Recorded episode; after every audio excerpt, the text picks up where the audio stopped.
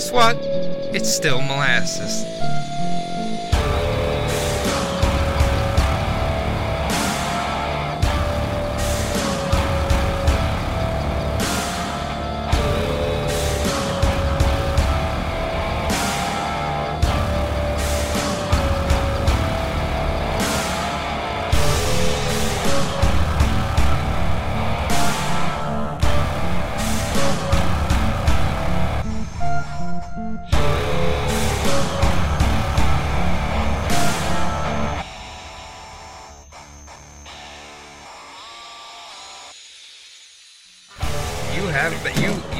Been dipping way too hard into the fucking uh, bondage world.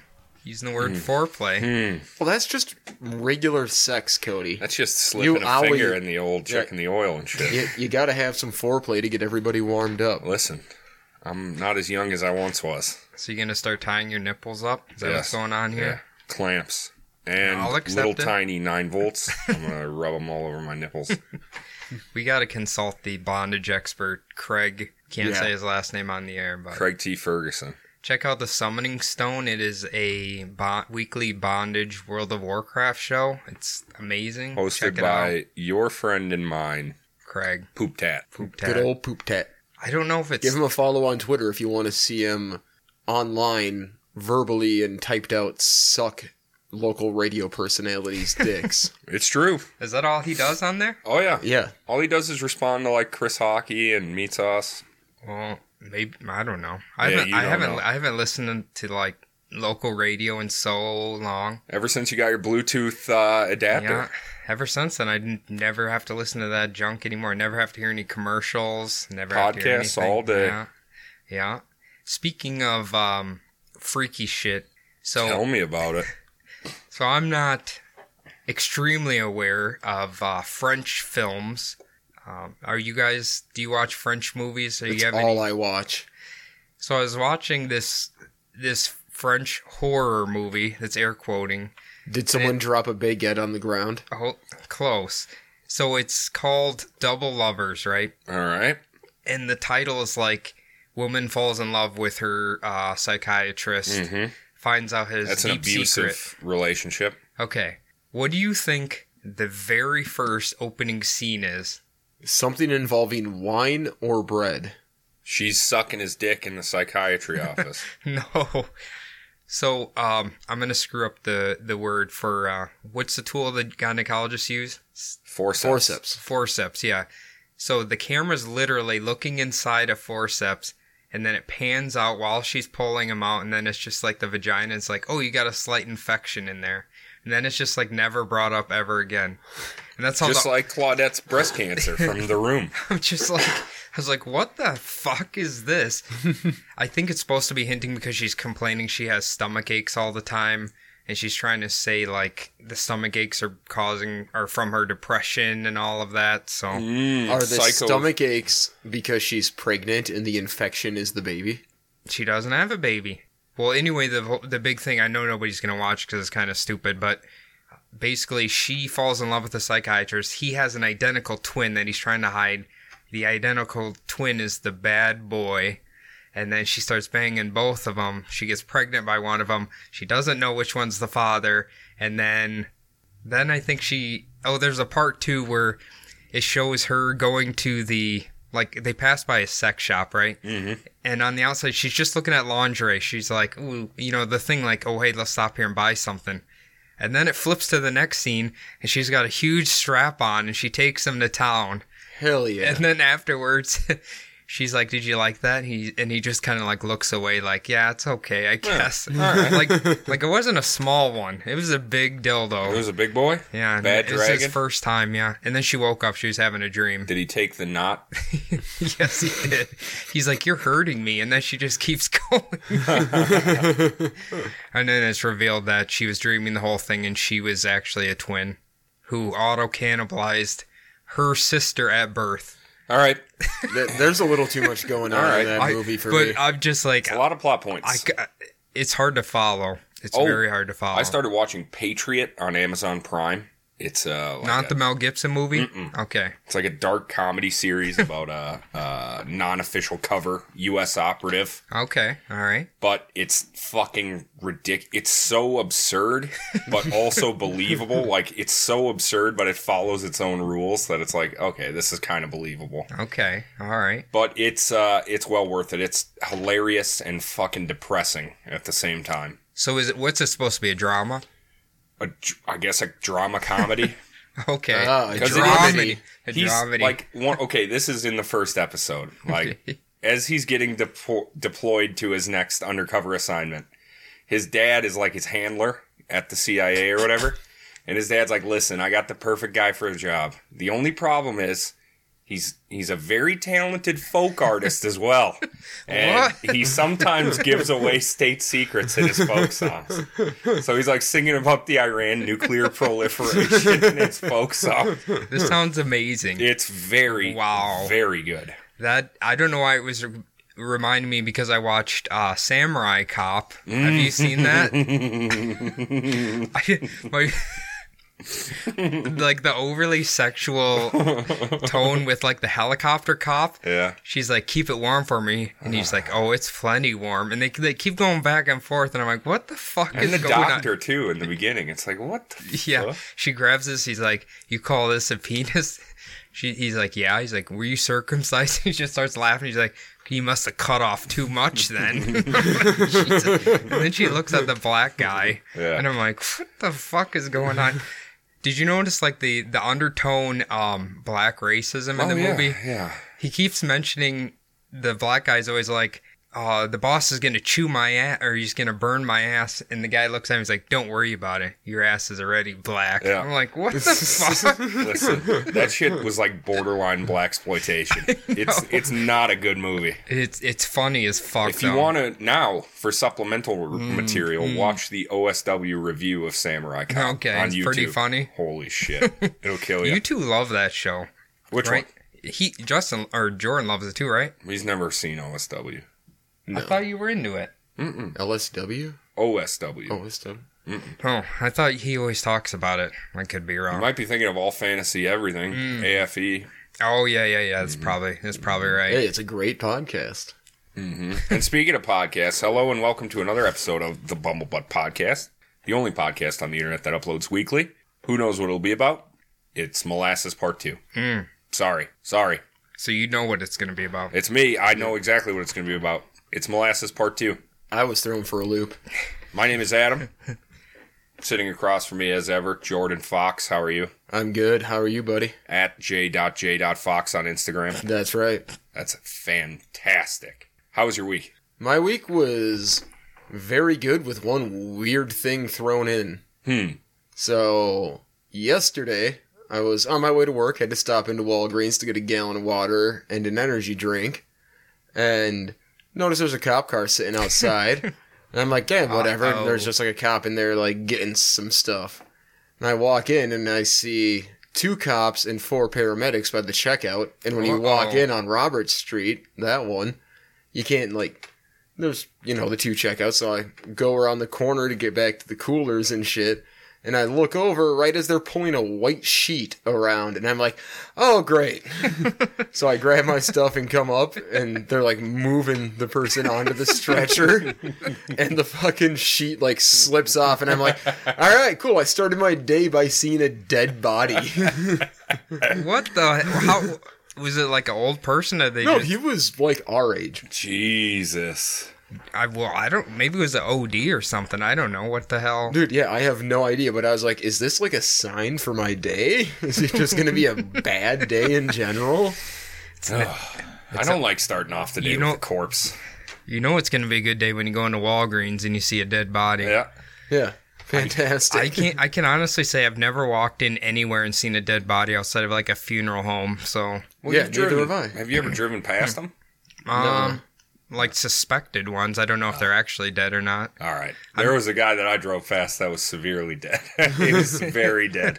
His head was all fucking not really there anymore. The worst I seen was we were traveling from Oregon down to California when I we took our road trip, and there was a it's like a steep incline down the mountain, and this semi had tipped over, and Mm. it's like cab was like, and then on the news later, I seen there was like a fatal crash right there, and That I'm pretty him. sure I didn't see a body, but I'm pretty sure that was him. Put him in a body bag, Johnny. the guy that didn't see a body was Cody. How are you, buddy? Oh, I'm fantastic. At Bumblebutt Podcast on Instagram. Mm, I should make my own You personal one. I've been told that multiple times. People It said only Cody makes should make his own. I know. I, I probably should just bite the bullet and do it. Maybe I will. Maybe I'll feel ambitious here soon enough. But Hell yeah. How was your week? Uh, it was a week. It was fine. You Uh, got through? Yeah. Not much to say about it. It's kind of a boring. Kind of a humdummer. Yeah.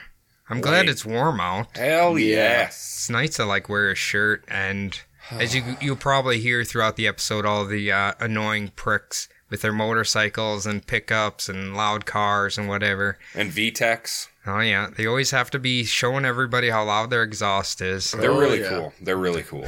They're like my favorite people on earth. Dude. Yeah. Dude, I just wish I could be as cool as them. Mm-hmm. Well, you could certainly put a nice exhaust on that Honda uh, CRV. I was gonna say, technically, I got a VTEC. At some point, I think they should have put an exhaust on the syrup, syr- on the syrup, on the molasses container. Are you trying to transition here? I'm Are, trying to. are you Cody, having a stroke right dr- now? I'm drowning in flop sweat over here, boys. I'm a fraud. Yeah, so uh, we're basically gonna pick up where I left off, which is essentially right before the collapse of the tank. So I'm assuming everybody had listened to episode one. If you're listening to episode two, if you haven't, listen to episode one. Yeah. Don't be a dummy. No, You have to find You- out you- about cool anarchists. Hmm. Oh, and we're on that Podcoin thing now. So, yeah, get, Get- use our code Bumblebutt. get paid or whatever to listen to podcasts. Get coins to Get coins. And give us coins. We've gotten a lot of downloads since then, though. The date is January 15th, 1919. William White was working studiously in his office. Now, William remembered thinking today was a bit odd. Just two days ago, the temperature was about 2 degrees in Boston. Now it was 40 degrees. Quite an mm. anomaly for Boston in mid January. William received a call from his wife asking if he could pick help her pick out some dresses at the Jordan Marsh department store and why not grab some nice lunch afterwards. That sounds like a nice afternoon with your significant other. I've never heard of the Jordan Marsh department store. I'm Listen, it's part of what us Jordans do. Don't worry about Yeah, it. yeah, yeah. Yeah. This isn't for us. It's got all uh, radial You're not thrift store allowed. t-shirts. It's Jordan only. Well, that's in the front. In the back is all the good. Ah, Yeah. you have to ask suits. for the secret stash. That's where the flannels are. Yeah. William believed he had been working so goddamn hard. His office was filled with paperwork, and he had just successfully acquired the large shipment of molasses, and it would be about three months till another shipment was expected. Mm-hmm. So why not take a break and join his wife? He had earned it. He would only be gone about an hour. What could possibly go wrong? I don't see anything that could go wrong.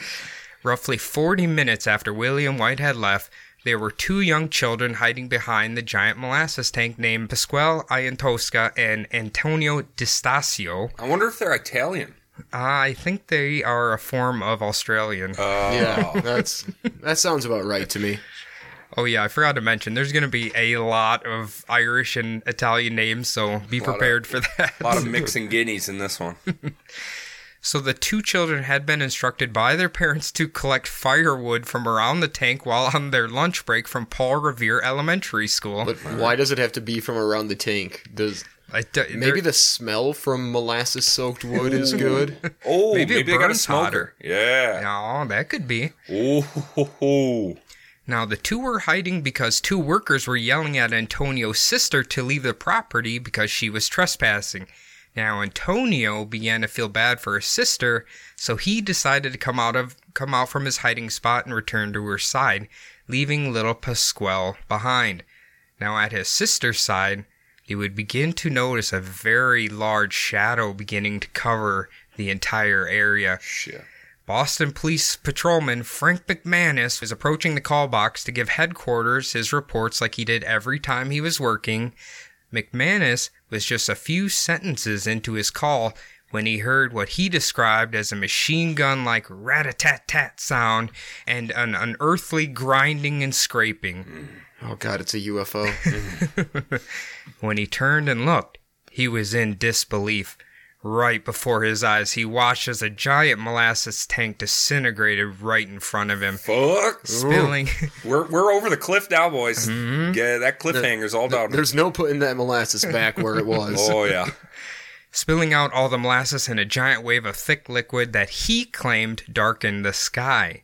He then yelled out to the dispatcher, Send all available rescue vehicles and personnel immediately. There is a wave of molasses coming down Commercial Street.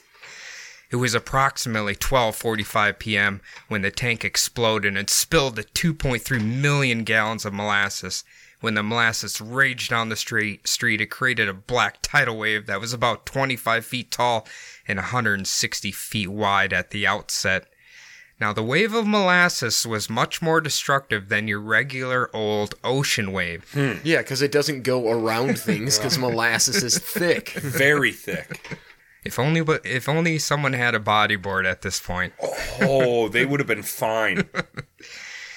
Its crushing weight unleashed a terrible force that pulverized the entire waterfront and a half mile swath of Commercial Street. Worse, too, unlike an ocean wave whose momentum is concentrated in one direction, the wall of molasses pushed in all directions after it escaped the tank. Mm-hmm. Oh Jesus! Mm-hmm. Like a like a nuclear bomb. Just like Yeah. Huge mushroom cloud of molasses right there. Oh, just wait till that comes back down on you. So it was more like four separate walls of viscous liquid smashing across the wharf and into the streets.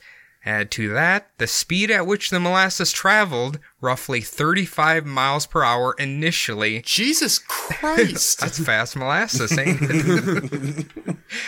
And the fact that the tank itself disintegrated into deadly steel missiles and that thousands of fastening rivets turned into lethal steel bullets. The end result was severe destruction within a concentrated area. it was a giant frag grenade. I mean, essentially, in a nutshell, that's what it was, really. Damn. The wave of molasses turned the north end paving yard buildings into nothing more than pieces of wood. It tore the Engine 31 firehouse right off its foundation and nearly pushed it into the harbor. it's a full ass building floating down the molasses street. It destroyed the wood framed house of the Clordy family. It crushed freight cars, autos, wagons, men, women, children, horses, dogs, and many other objects in its path. When it tore down electrical wires, they would spark and smoke until being submerged into the molasses. well, hey, listen. At least it's putting out the electrical fires. True. I, I guess molasses can't conduct electricity like water can, which is Of course good. it can because molasses is dumb.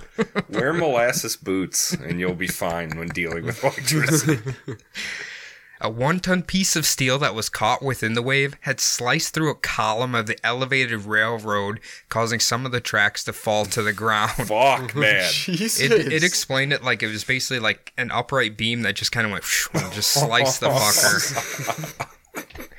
Within minutes after the eruption of the tank, the entire area would resemble a bombed out war zone. Several businesses and residents' cellars would be filled with molasses. just ima- just try to imagine seeing an entire area coated completely with molasses. Now, what I don't want to know, those people whose cellars were filled, were they able to say, "This is my molasses now, so. and you got to pay me if you want it back"? That's a I think good so. point. I think so. Sadly, I think they like vacuumed it out, so they didn't get to keep. I'm They people busted should out the Hoover in 1919. Bullshit, man. They had a couple shop vacs going. Rescue teams of firefighters, police, doctors, and nurses were quickly on the scene to help from the Haymarket Relief Station. A Boston Post reporter wrote this about the scene later. Molasses, waist deep, covered the street and swirled and bubbled about the wreckage. Here and there struggled a form. Whether it was an animal or human being was impossible to tell. Only an upheaval, a thrashing about in the sticky mass, showed where any life was. Horses died like so many flies on sticky fly paper. The more they struggled, the deeper in the mess they were ensnared. Human beings, men and women, suffered likewise. Oof. Brutal. So it's like a shitty tar pit. Mm-hmm. Oh, that's a good point. Actually, that's a good comparison. Wow. I was thinking quicksand too from from Mario Three. Maybe that was actually supposed to be like a, a An bro- homage. yeah, a blonde molasses. Thankfully, more than a hundred sailors from the USS Nantucket and Bessie J would help in the rescue effort. The rescuers would use ladders to pull people out of the molasses, making sure to thoroughly wipe away the molasses in order to assist them with breathing mm. again. Oh, I was hoping they were going to take their boats on the molasses. I wonder if you could like get a boat on the molasses. If you could like sail through molasses. I feel I like it would be slow going. Yeah, I really don't think you're getting a lot of We movement. need to get we need to get rich enough to test this. so what we are can, you gonna, like? Just wind power? We're just gonna like fill a giant pond with molasses and then get a sailboat and we're gonna just All right. practice See, it. we have to get multiple boats. We got to try a motor, Yeah, we need an Evinrude in there. rowboat, sailboat. Let's see if that shit could cut through molasses. Those who were already perished were sent to the mortuary for identification later. Rescuers soon noticed tangled hair swirling in the molasses. When they pulled the body out, it was Antonio's sister, Maria Distanzio. Her body was badly broken and had died from asphyxiation. Antonio Distanzio was much more for- fortunate. Although he had a fractured skull and concussion from being smashed against a lamppost, Fuck. he was Jesus. he was still alive. So thank God for that. Yeah. I yeah, man. At this point, little Pasquale Iantosca was still missing. The workers who were yelling at Maria earlier also survived because they were lucky enough to, to have rode the molasses wave into the ocean. Get the doors. We're going surfing, boys. They were like far enough away, or what? it, ju- I think basically when it hit them, um, if they were lucky enough to go down the street and Okay. right off into the wharf, Okay. where she probably, I think, uh, probably got pulled and hit at a little tiny lamppost instead of being taken into the ocean. So this wasn't still. Yeah, this wasn't still hot molasses, right? Um, like right no, off the no, ship. no. It was okay. like the the ambient temperature was 40 degrees, Yeah. but the molasses obviously wasn't that hot. And it was two a couple days before, right? Yeah, Two yeah. Yeah. So it's probably kind of cold actually. Okay. Well, that's that's a lot better than like boiling tar Yeah. molasses. Okay, this is this guy's name apparently. Royal Albert Leeman, who was actually on the tracks driving a train at the same point. When the wave hit the tracks, the force had tipped the rail car, but managed to settle back onto the tracks. Fuck. Albert Leeman's right shoulder had smashed into the window, but would manage to stop the train car lengths before it would have fallen off, and then managed to get all the trains behind him to stop before they would plummet off as well. He is royal. Yeah. he He is is. royal Albert Leeman. That's a He- that's a badass. God, can you imagine that? You're just riding it, it's just like All of a sudden, you're doing over. a sick fucking grind on the fucking train track. Dude, tight ass 50-50. Goofy foot. Now, with the Engine 31 firehouse, 56 year old John Barry remembers awaking to searing pain across his back and legs, and while smelling and tasting the molasses as it tried to enter his nostrils and mouth. He was pinned face down with his cheek smashed into the molasses. He only had his left arm free, and we used that to keep the molasses away from his face. My God. Was he Get just outta chilling? here. Was he just chilling in the firehouse? Man. Could have that been shit? sleeping. Probably, man. I think there's only we're gonna talk about all four of them that were in the house, but Yeah. um, I think they're just kind of chilling, waiting for a call or Sure. whatever. They're on duty. Yeah. John attempted to lift whatever was pinning him down because it was making it hard for him to breathe, but he just didn't have the strength to get it off. He let out a cry for help, and thankfully, firefighters Patty Driscoll was trapped with him, but told him, Keep your courage, John. They'll get us out. I hope they hurry, Patty. I hope they hurry. Pat, pat. I love your Driscoll accent. Ed. also trapped in the firehouse were Bill Connor and Nat Bowering. Now, Bill had managed to get the radiator off of his back, while Nate had a support beam across his midsection. Mm-hmm. It appeared that it appeared that when the foundations had been knocked loose, It caused the second story of the three story building to crash down to the first, creating an 18 inch crawl space, and that is where they were trapped in. Boy, the ceiling got a lot lower. That's a, that's an interesting way for a building to collapse. Dude, and they're like a fucking. They're trapped in a peanut butter and jelly sandwich. Yeah. A house and molasses sandwich right now. They're not doing good. No, this is not good. Now, the molasses was up to their chins, but they saw light coming through a hole. Bill said, For God's sake, keep that hole clear in front of you. Kick that shit away so the molasses can flow. Nat was trying and said, They will never find us here, Bill. There is no possible chance for us. Our only salvation is for you to keep that hole open. While the two were speaking, they heard another voice say, Oh my god, help me. Oh my god. It was the voice of George Layhe. Bill shouted, George! George! It's Bill! Stay calm, George! They'll get us out! Oh, Bill, we're gone. Through a hole, Bill could see that George was pinned underneath the pool table. George, hang in there! Hang in! They're coming, George! I don't think I can. Oh, Bill, it's too late. I'm gone. My god, I'm gone. Nat said, There goes poor George. Shut up, Nat! Stay with me, George! George, answer me! but there was no response. George Layhe remained silent. They should poke him with a stick. Yeah. See if he's uh, dead. He's 100% dead, I promise you. Well, R.I.P. in peace. Fucking George. It would be several hours before a rescue worker would make his way to John Barry. The rescue worker came prepared with a syringe of morphine and a bottle of whiskey. That's that's a concoction I can get behind. they were intending to inject the morphine directly into John's spine to alleviate the extreme pain he was experiencing in his back and in his hmm. legs.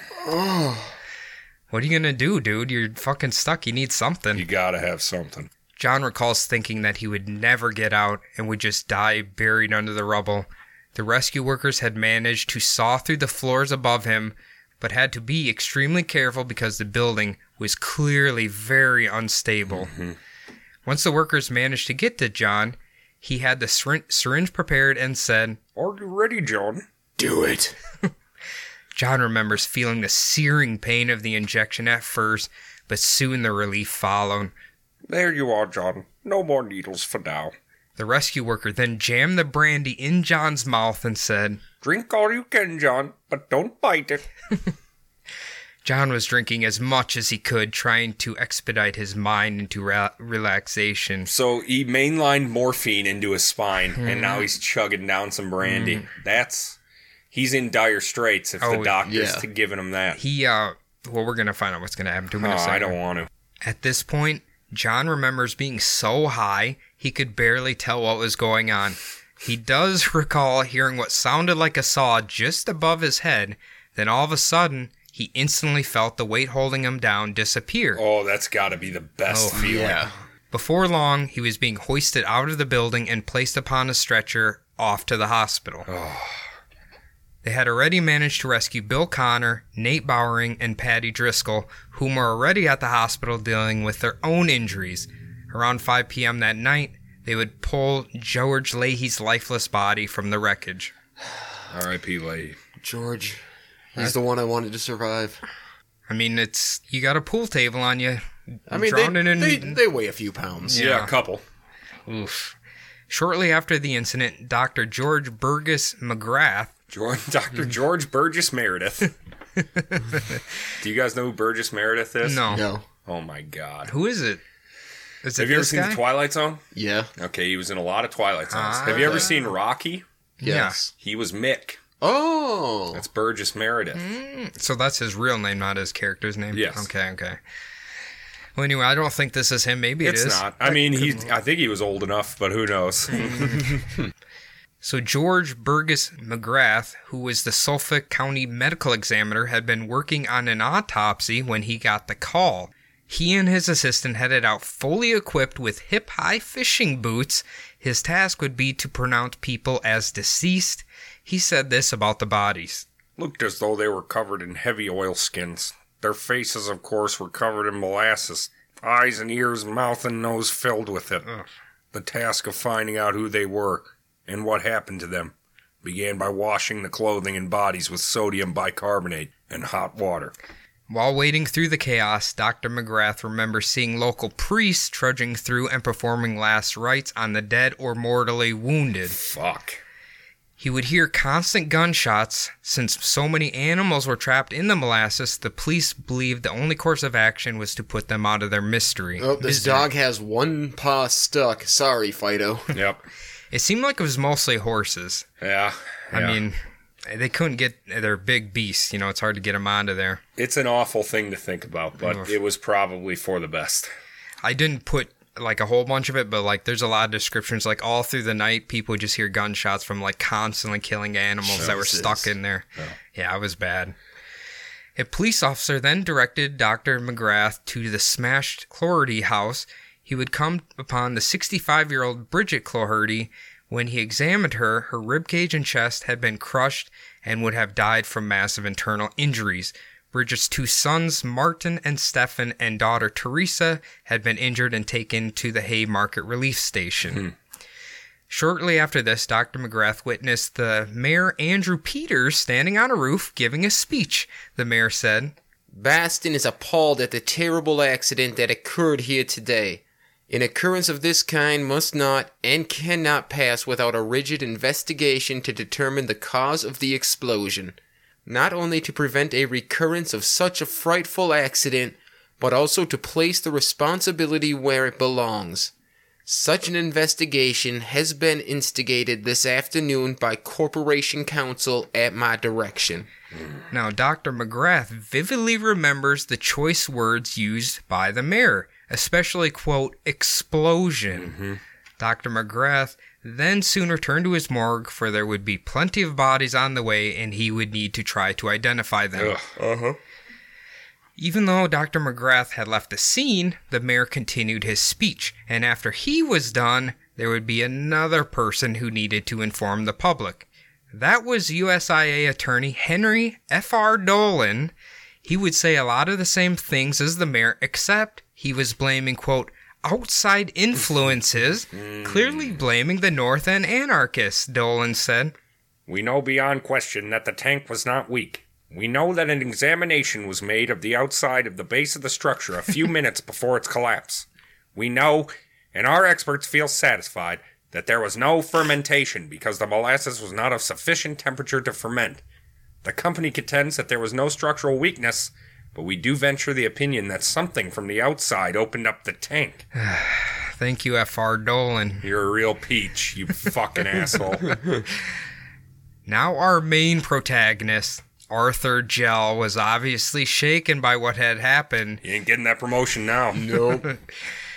Now, he was being informed by his bosses to explicitly remain silent and let Dolan do all the talking. Hmm. Also, they told him to make sure no city inspector or police officer was allowed to take any evidence from the tank site. Yeah, I'm, the tank I'm, site I'm is- pretty sure he can't stop them from doing that. The tank site is all over Boston now. yeah. and in the sea.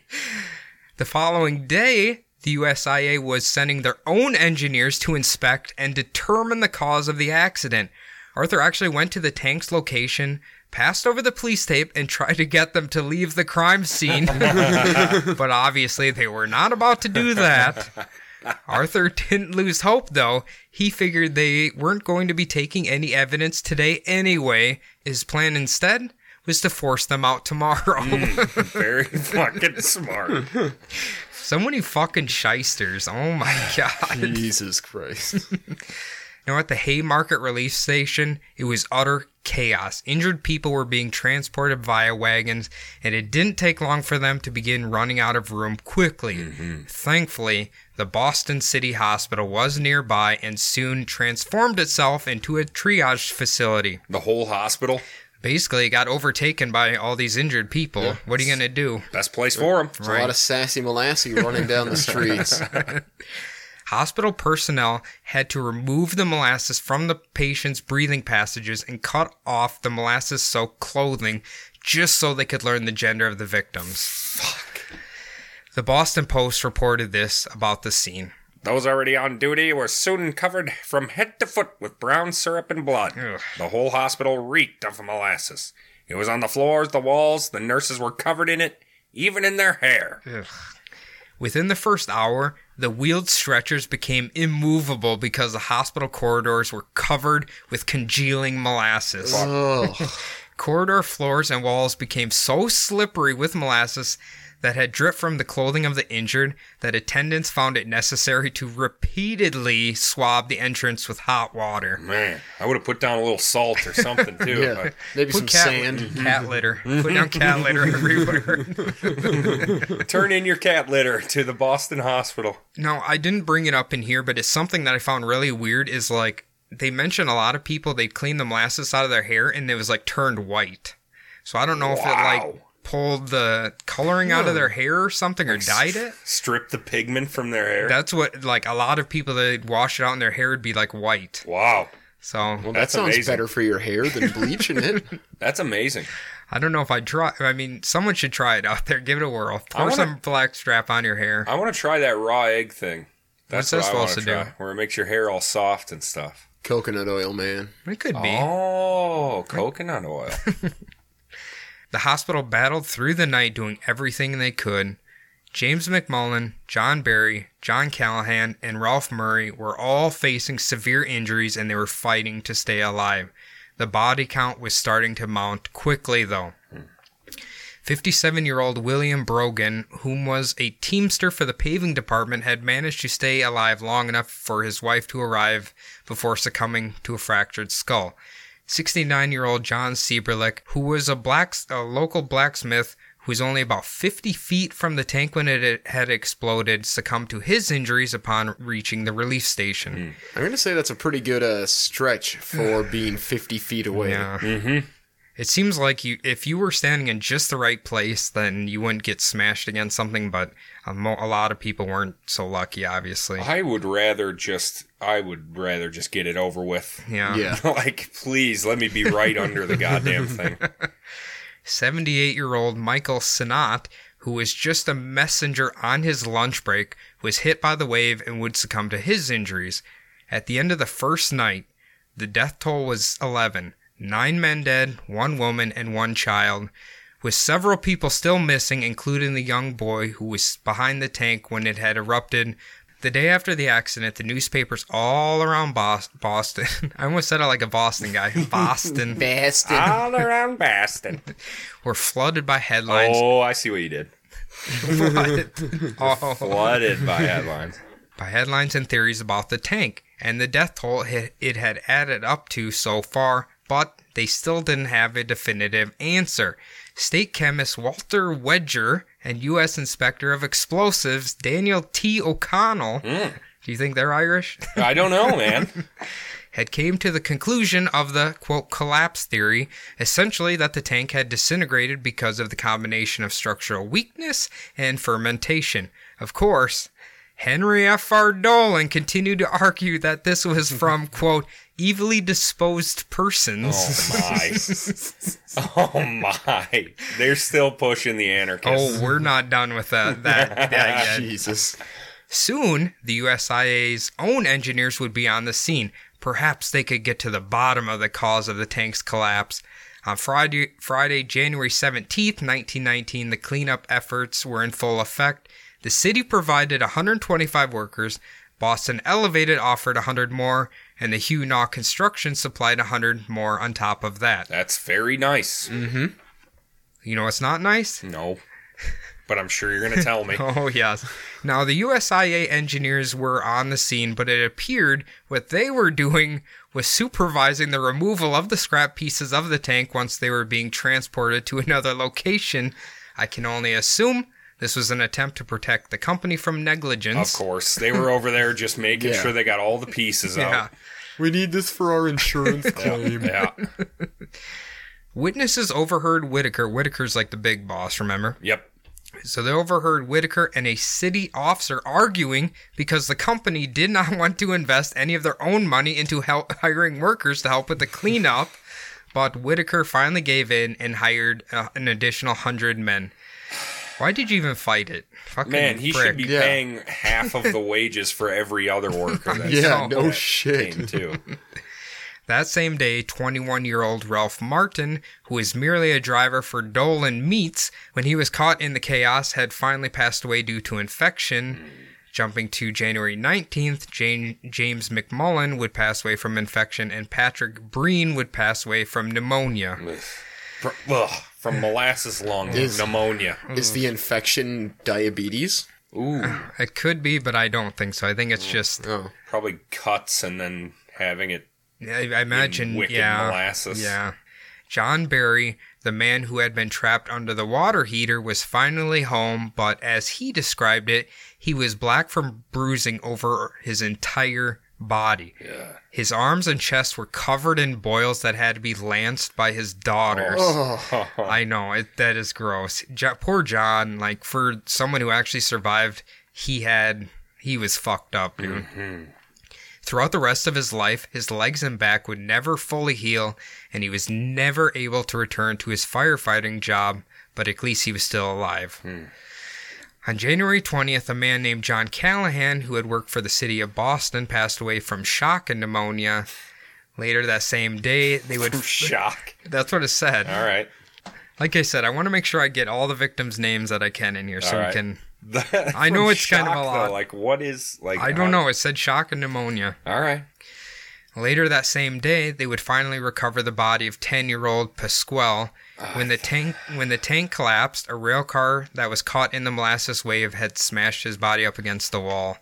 So there's probably not a whole lot of body left. I could have went into extreme detail about him, um, but he, yeah, they said his body was almost unrecognizable. So it was in between a, t- a train car and a Like wall. the, yeah, it smashed him in there. That's probably why they didn't, sm- they didn't find him. I was away. hoping he would be like just chilling. He was probably in the worst spot a human could possibly Yeah. be when that Yeah. thing collapsed. And all he was his. It's really sad. I didn't mention it in here, but his dad and mom were like searching and searching and searching for him. But I was hoping they were gonna find him like playing Super Nintendo at somebody's house or something.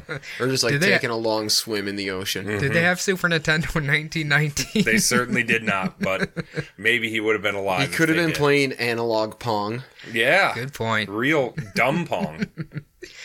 11 days after the collapse on January 26th, they recovered the body of Flaminio Gallerani.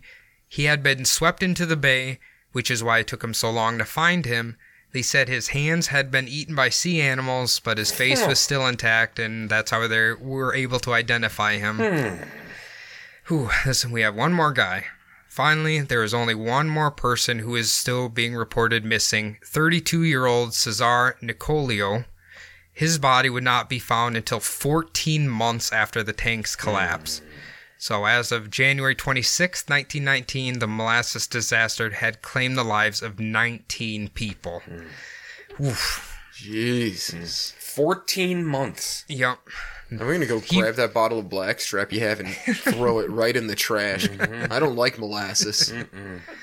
Now, at this point, hearing all the gruesome details and pointless deaths based on a company's greed and neg- negligence, is anything going to happen to them?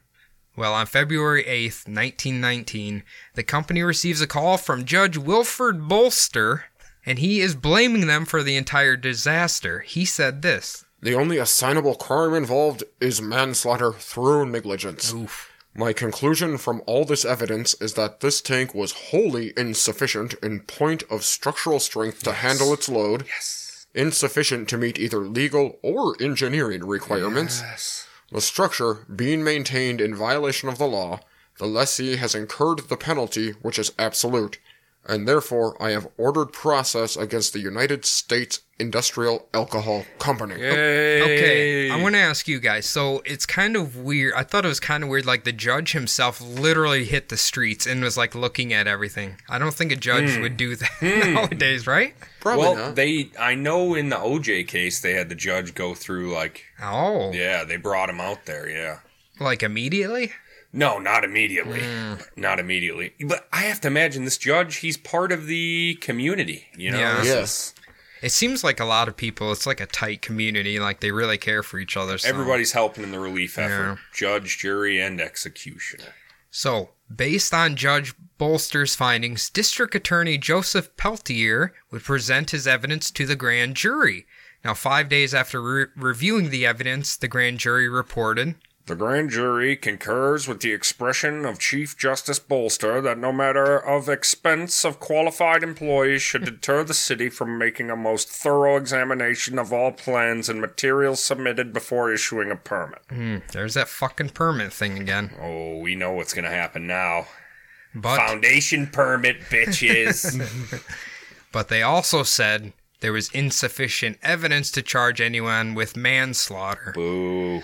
I know.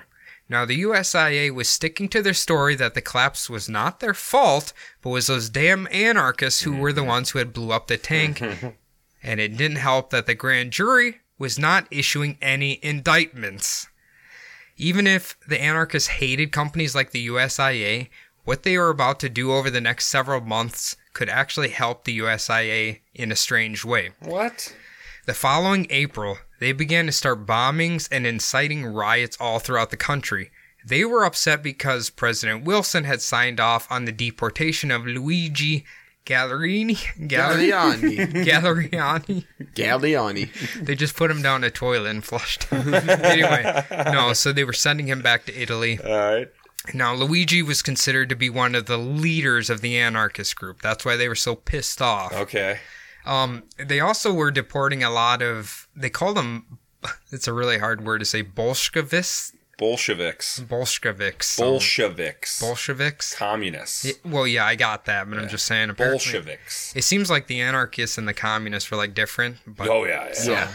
but they were deporting them too. So, in August of 1919, the USIA reported to the authorities that two of its molasses steamers had vanished without a trace while en route from the Caribbean. While it was never proven, they blamed the dip- disappearance on an anarchist bomb. Wait, two steamers went missing. Yep, they just never were found. Did they ever find them? Never found.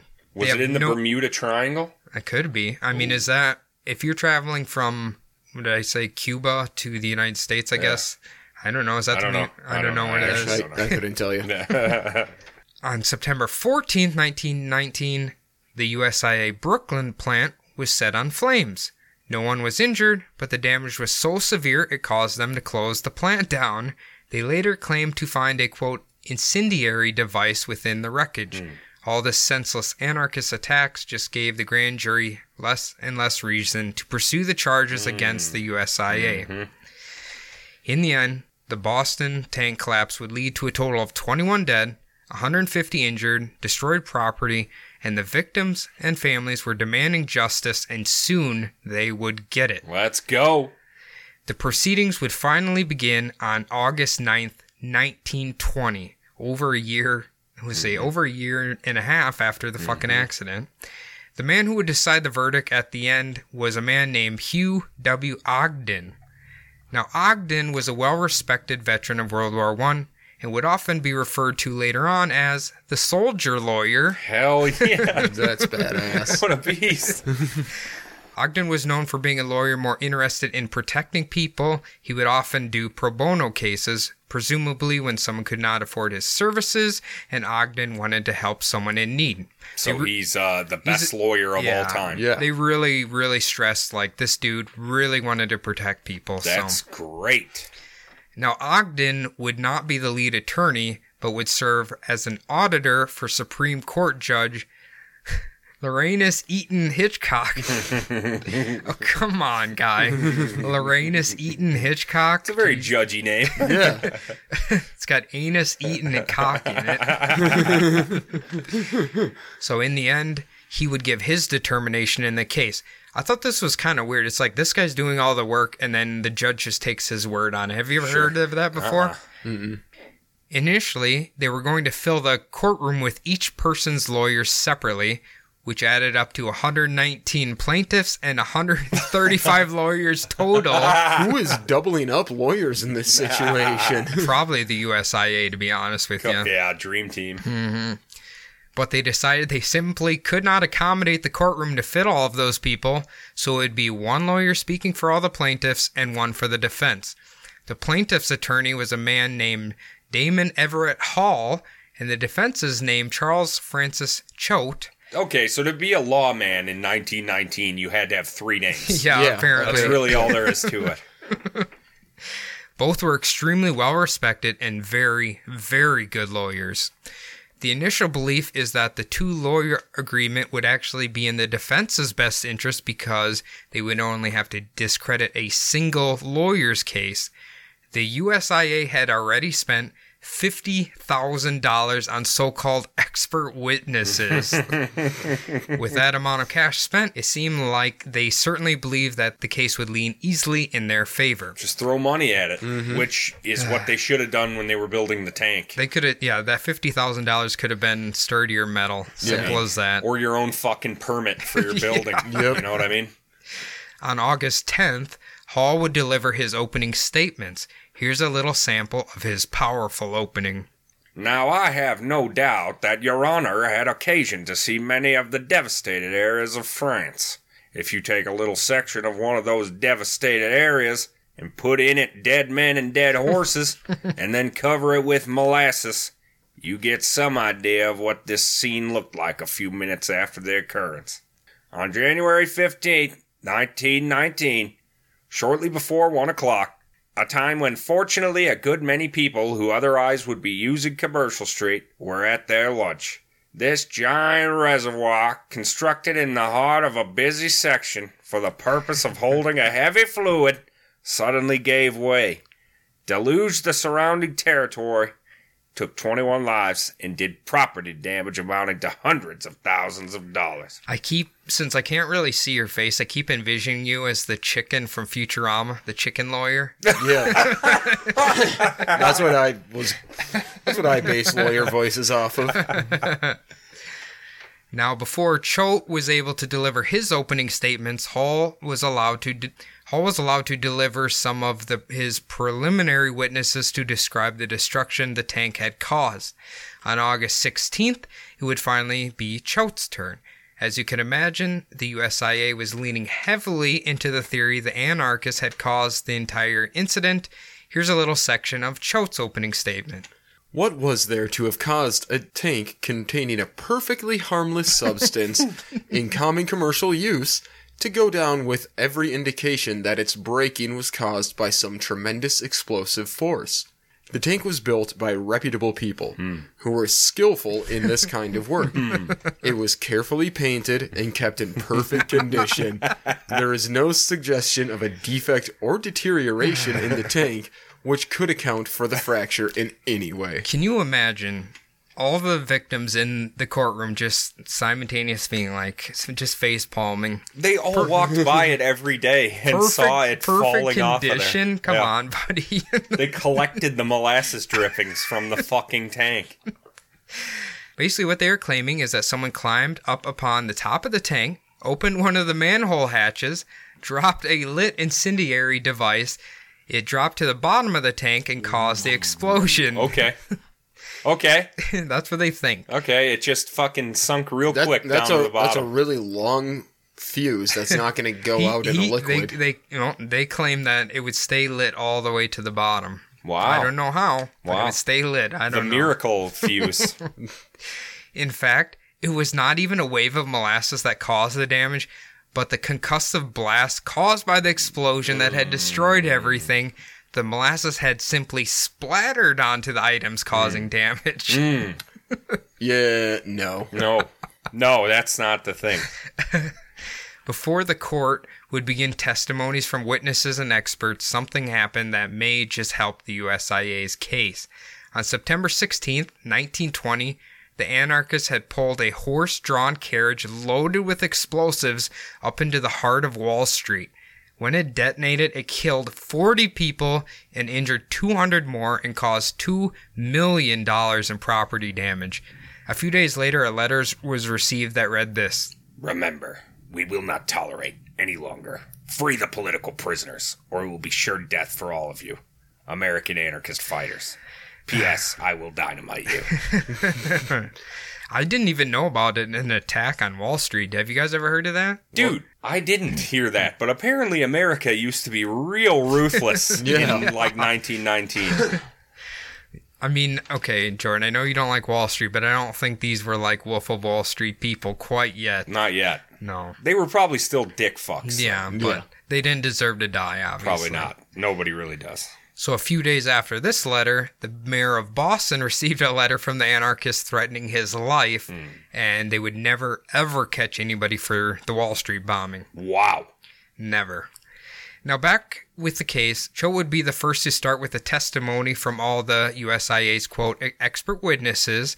They even hired a MIT professor to recreate a quote mini molasses tank and try to recreate this explosion they had suspected caused the collapse. That's kind of Hell yeah. fun, actually. Yeah, some little miniatures. I made a diorama for the judge. I would be pretty stoked. I like little stuff.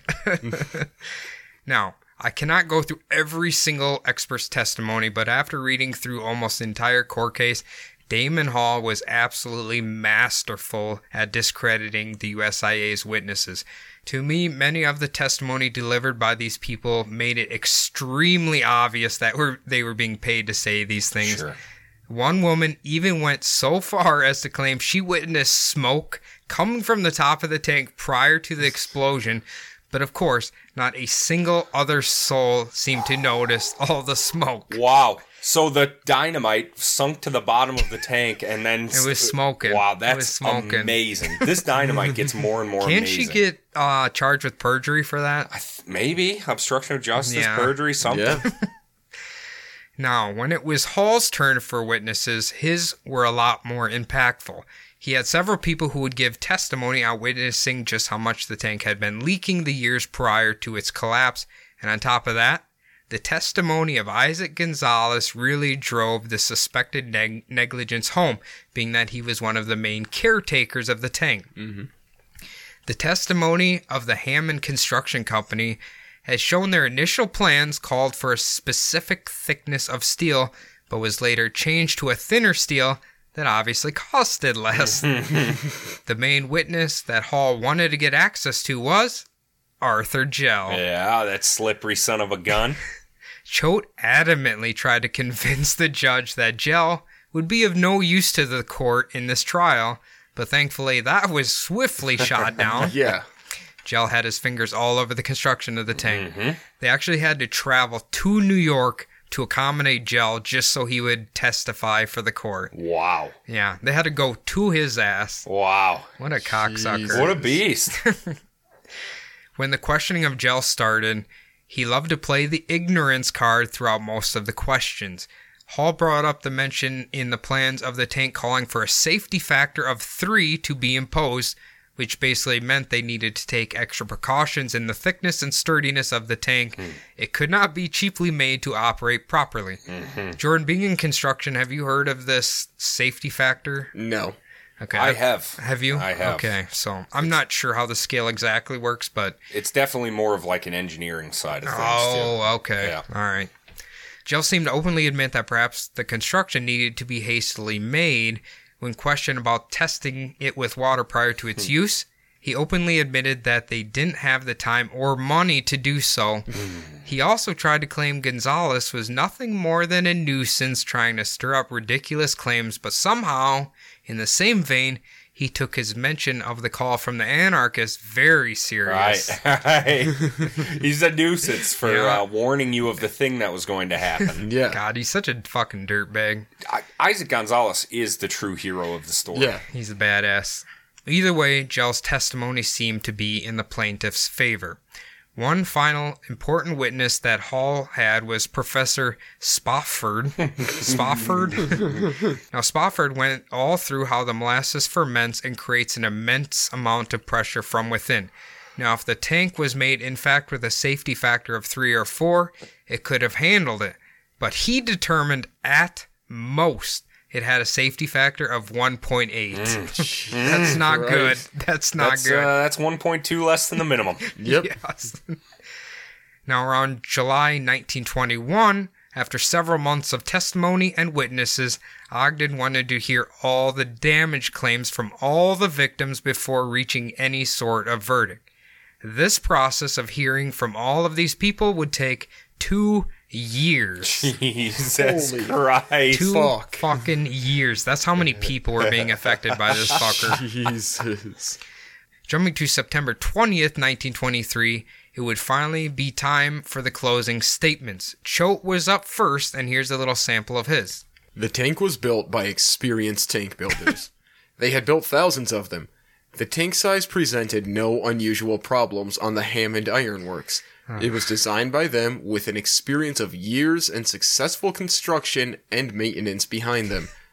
There was no use of defective or improper material. There was no employment of unskilled or inexperienced men in the construction of this tank. Okay. It was good workmanlike job done by experienced workmanlike people out of first class material.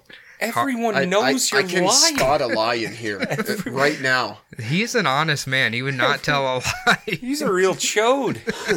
Choate the chode. Chode the fucking chode. Still, of course, leaning heavily that it had to be those goddamn anarchists. Hall's closing arguments were next, and here's a sample of his.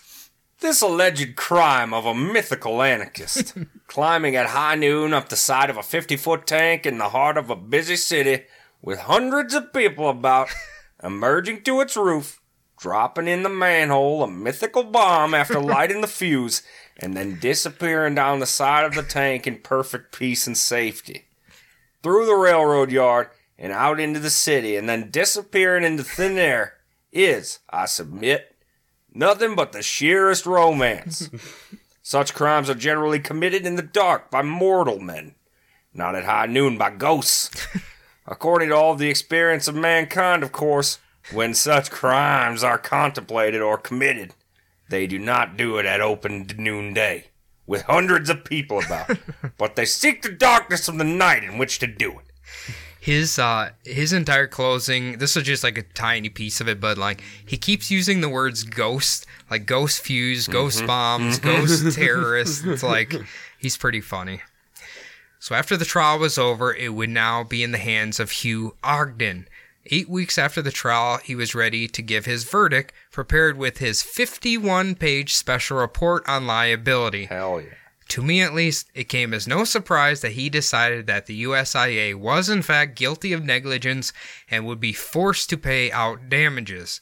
Ogden determined that the USIA should pay out $300,000 in total damages, which is about $4.5 million today. 6000 to the families of those who were killed or injured, $20,000 $25,000 to the city of Boston, and $42,000 to Boston Elevated Railway Company. Okay. So that's uh is that on top of the 300k? No, that's Okay, div- that's just, that's uh, divvying it gotcha, up. Um, obviously, different families got different amounts, Yeah. but it's still not enough. I don't think. No. So, so Damon Hall was happy about his victory over the USIA, but unsatisfied with the payout amounts. So he immediately threatened to take the trial to a public court. USIA must have known this would certainly have damned them if the trial was to go to a public court. Oh yeah. Mm-hmm. So they decided to come to a settlement agreement of six hundred twenty-eight thousand dollars. Yes. effectively doubling the amount Ogden had suggested. Yes. While the family and people affected would have certainly preferred to have their loved ones back, at least it's something, and better yet, the USIA would forever be guilty of their negligence that led to the deaths of 21 people and many others injured for the rest of their lives. But nobody was put away, Cody. No. Jell wasn't put away. Walter White wasn't put away. I was thinking about this. Have you ever heard of a corporation putting people away for negligence? no, no. Like, it just doesn't happen. And you can tell that the fucking judgment was made with the country's best interest at heart Right. as well. Yeah. Yeah. I'm saying that in air quotes because they have to protect the USIA as well. Now, Yep. now, I didn't mention this, but the book leaned heavily on uh, Wilson was out of office, and then Harding was up next, right? Mm-hmm. Now, Harding, uh, the USIA was super into him because he wanted to lift all restrictions from big business. So they thought with that they'd be able to kind of peel away any of the safety Hell yeah. precautions for the tank. Hell yeah. So was Harding, and then I can't remember who was after him, but both of them two were they really wanted big bis- big business to prosper around this time, so they thought that would help them get out of all of this shit, but obviously it didn't. Certainly. So Yeah. That's fantastic, Cody. This was my favorite two-parter we've ever done. That's for Was sure. it? Yeah, this one was Okay. fucking great. Uh, you did great. You did Thank really you. well. Thank uh, you. I love this one, and I know everyone else will Yeah. too. I know it's a, a little dark this episode, but at least they got some justice out of it. yeah. Like, uh, obviously, I mean, what, what let's say they got twelve thousand dollars around this time. That's still not enough if you're paralyzed for the rest of your life. Like, I think that's what John Barry, the guy who's like almost paralyzed the rest of his life, I'm pretty sure that's all he got. That's not enough to live off No. of, No. and it comes like four, four or five years after the Yeah. incident happened. Yeah, it's sad. Ah, well, that's business for you, right? Yeah. Exactly. Uh, if you want to tell us about delicious treacle tarts we can make, do so at bumblebuttpodcast at gmail.com. What's that, Adam? bumblebuttpodcast at gmail.com. If you want to follow us on Twitter, please do so. We are at bumblebuttpod. On Facebook and Instagram at bumblebuttpodcast. We also have personal ones. Jordan's is at j.j.fox. Mine is at bumbleadam. Now it's time for the most important part of the show, at least if you ask Cody, the five star review. And we actually people heeded our calls finally. Did they finally? They did. How Um, many? Um, we got three more five stars, two two non-writtens and one written. Let's read the written. Let's Can we read read the written? We I- I can. Let's go. this. Come on, buddy. so this says great podcast by Kayla M. Kayla M. I haven't been listening long, but I already love this podcast. The hosts are very funny, but also incorporate interesting cases. They tell the stories in a way that keeps you entertained and always seem to have well researched facts regarding the cases. It's refreshing after listening to the monotonous facts only true crime podcast I usually listen to. This is a perfect example of uh, how three idiots can create a podcast right here. Thank you. Kayla. Holy cow, that's amazing. That's amazing. So yeah, they heated our call, so thank you guys very much for that. Three of them. Hell, Thank you, of 'em. Kayla M, for having the courage. I want to. to I want to hit our next goal of hundred. I want to hit it. 100. 100 reviews. That's Yeah. where I If If want we to hit be. 100 reviews, Don't make We'll- any promises. we might think of something special. All right. Well, everybody, thank you very much once again. Uh, that's going to do it for me. I've been Adam. Thank you, Adam. That's been Cody. Thank you, Cody. Thank you, Adam. And that's been Jordan. Thank you, Jordan. Thank you, Adam. I want you all to have a nice weekend and a happy 420 and Easter. Resurrection Blaze it, smoke it, resurrect it. 421. Uh, have a nice weekend, unless it's Tuesday, everybody. I've had to pee this entire time. Thank God it's done. God damn.